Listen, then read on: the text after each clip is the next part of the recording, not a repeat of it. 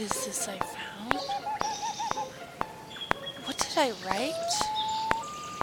Oh. Welcome to What Did I Write? with Yvonne.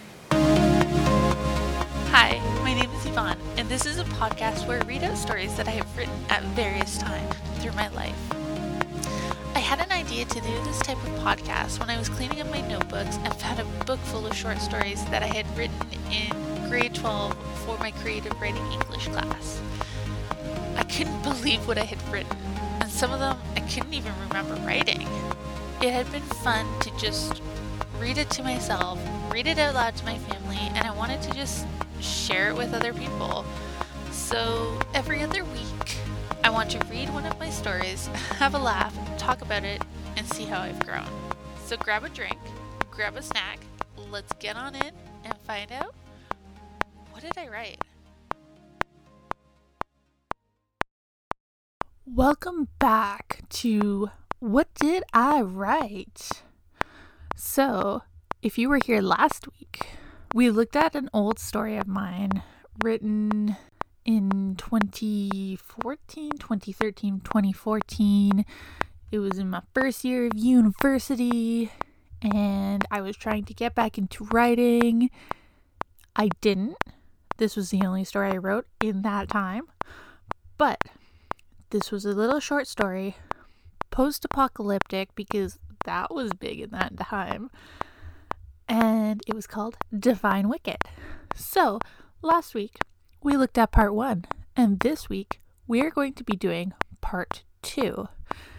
And we left off with Coraline, who went onto the train, and then she met this new girl, Vanna or Vana. I don't know how I first imagined that in my head. And they killed some people. And yeah. So let's get to part two of my short story, Define Wicked. Part two of Define Wicked. They reached an abandoned factory near the opposite end of the city. Half of it was already rubble since it had been vacated decades before the rest of the city. Coraline opened one of the doors that led into the main foyer. It was dusty and spiderwebs clung to every arch they could. You live here? Vanna sneered. If you were hunting someone and found this foyer, would you continue looking or move on? Vanna nodded. You're playing on their stupidity. Nice.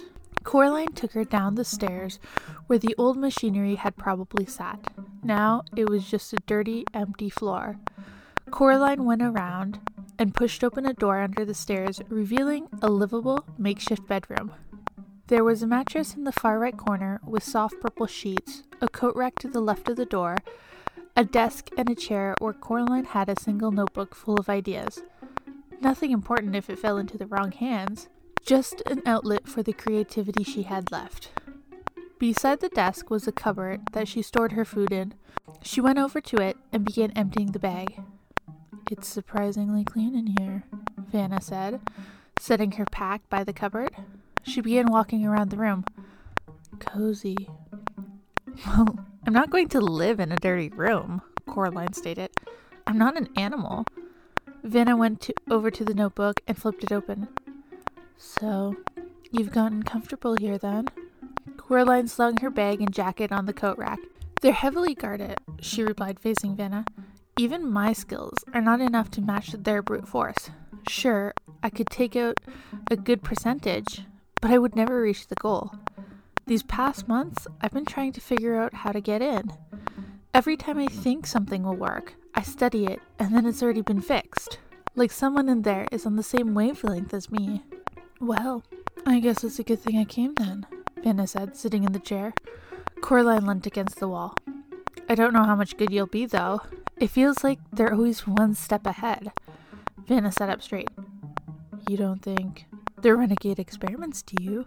It would make sense, Coraline replied. I don't know much about them, only that. Vanna interrupted. Only that brainwashing didn't work on them, and their powers were much too strong, so they broke free. But if they are, how did they get so much support so fast? Coraline asked. It's been a year, and they have an army that keeps growing and an obvious insider helping with supplies. Mind control? Vanna suggested. That's a possibility, Coraline agreed. Or people believe in our mission, said someone from the doorway. Both of them turned to see a lean man wearing a long black coat. His arms were crossed, and he looked more bored than interested in the two mercenaries. Who are you? Coraline asked, holding her arm out to Vanna, who had been reaching for her knife. I'm the man whose people you've been killing, he said. My name's Hemel, but I'm not here for any sort of niceties. I suppose you're here to try to kill us? Coraline said. I'm surprised you found me and let me kill your people. He didn't look pleased with that comment. You've been careful these past months. It's been difficult to trace. But you got off the train a little too close to my headquarters. Neither of the women showed it, but mentally they both knew that it had been Vanna's fault that they had been caught. Also, your new friend was calling out for help. Hemel added. Well, what do you mean? Coraline asked. I haven't heard her say anything. He walked over to Vanna. We are kin. She's been silent screaming. At first, it was just a white noise in the back of all of our heads. Then, it started to grow more clear, and now I can hear it acutely. Will you help? Vanna asked, and Coraline moved away, making sure to face both of them. She wasn't surprised, just disappointed. She briefly thought that she might have help on her seemingly impossible task, and she kind of liked Vanna. She was different than most people. I'm sorry, Caroline, she said. They have to be stopped. So, you're a renegade then? Coraline asked, leaning against her table. Well, not officially, she replied. But they need to be stopped no matter the co- no matter what the cost. You played them, Coraline stated. Well done. And she meant it. They're hurting people, even each other still. You must help. Coraline knew about the experiments, the torture, and the subjugation on the part of the government. She just ignored it, trying to block it, but now she had to face the fact. Coraline raised an eyebrow. Must I? I'm sure Hemel doesn't think so. Vanna looked at Hemel, who shook his head. She's a mercenary. We could never trust her. Part of his comment actually stung. She could have been trusted, but that was years ago. But her skills, they'd be useful. No, Hemel said. She will pay for her crimes. With that, the building shook and the roof ripped off. Coraline looked up and saw a huge robotic knight with a giant silver sword. She swore and grabbed her weapon. Let's go, Hemel said, holding out his hand. Please, we need her, Vanna said. Probably not, Coraline said. You have a bunch of experiments, and their power is, is growing every day. You'll get your revolution soon enough. The knight took hold of a wall and pulled it away. It reached through the ruined building and grabbed at Coraline. She leapt out of the way, running to the crumbling stairs and up them. She faced the robotic knight, took a deep breath before sprinting towards it. She leapt off the rubble and slashed the robot's abdomen. The sound of metal on metal screeched, making her want to cover her ears. As she dropped to the ground, she glanced back at the robot. Other than a few slash marks, there was no way to tell she had attacked it. It started to move towards her, but suddenly it stopped moving. It was still walking, but it was as if it had hit an invisible wall. Go! Vanna yelled. Strike between the metal where there are wires. Coraline glanced back to see Vanna's one hand held out towards the robot. The other was holding Hemel back. The strain must have been starting to get to her as her nose started to bleed. Coraline ran at the robot and slashed its ankle. She had cut some wires and the robot fell to its knee. It thrust its sword at her, but she easily dodged it.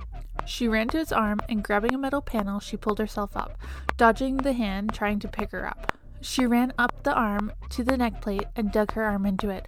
Slashing forward, she sliced through the wires and leapt away from it. The knight's red eyes slowly faded as it fell to the side. Coraline turned to face the other two. Is that all you got? she asked Hemel. Of course not, he laughed. Do you honestly think that I would underestimate you after all the damage you've done?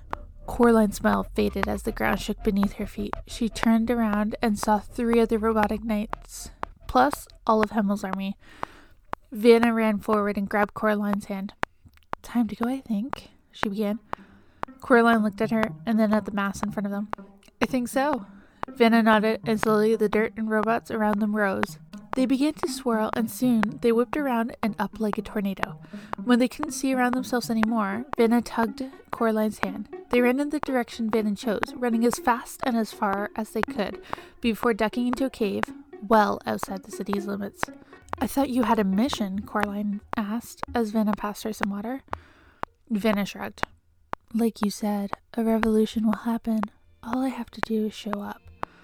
Why did you save me? We don't even know each other. Actually, Vanna replied, you've forgotten about me. I was smaller last time we met. We used to play in the sandbox near Fairmender Gorge. I went by a different name then. Coraline looked at Vanna, scrutinizing her. She remembered that sandbox at Fairmender Elementary School, and she remembered a little girl always playing with her. The little girl had been dragged away by soldiers when she started to exhibit powers. What's the name? she asked. Isn't it obvious? Vanna asked. I'm Vanessa. Coraline's eyes widened as she saw her childhood friend grown up. Vanna pulled something from her pocket. It was a little charm that had best on it, with Coraline on the back. Coraline pulled out her own that said friends, with Vanessa on the back. We buried it years ago, when my power first manifested, remember? Under the maple tree, so the soldiers couldn't get rid of it when, when I was taken, Vanessa said. Coraline nodded. I went back to get it before coming to find you. You've been my one and only friend. I couldn't really make any at the institution. Coraline pulled her friend into a hug. A revolution, you say? She whispered. I wouldn't miss it for the world. So last week, when we had finished part one, I didn't really give thoughts on the story because we hadn't finished it fully. So now that it's been finished, I kind of feel like I can properly give my ideas about it. And um, I remember writing this, right? And it was supposed to be a short story. And part one it seemed to have a lot of potential, and there was a lot of grammatical errors that I was trying to fix while reading it out loud. But part two seemed like a whole massive what? What is happening? What what did I write? And the thing with the robots, what? There was just suddenly robots and superpowers. Like there was this guy with superpowers and the whole Vanna is her childhood friend Vanessa. That was kind of lame. Like, Vanna kept thinking about her as her only friend because she couldn't make any at this institution where she was brainwashed and whatnot. And okay, okay. But it was very weak and it was kind of like I I could do better. I know that it was very hurriedly done because hurriedly done because I wanted a short story. I just wanted to write something and that ending was a mess. It was a terrible mess. I would definitely change the ending like completely. Maybe have no robots, maybe have more building between the two of them rather than introducing the whole thing. I know that there was action, like I wanted action in there because whenever what makes a good story, it's action, right?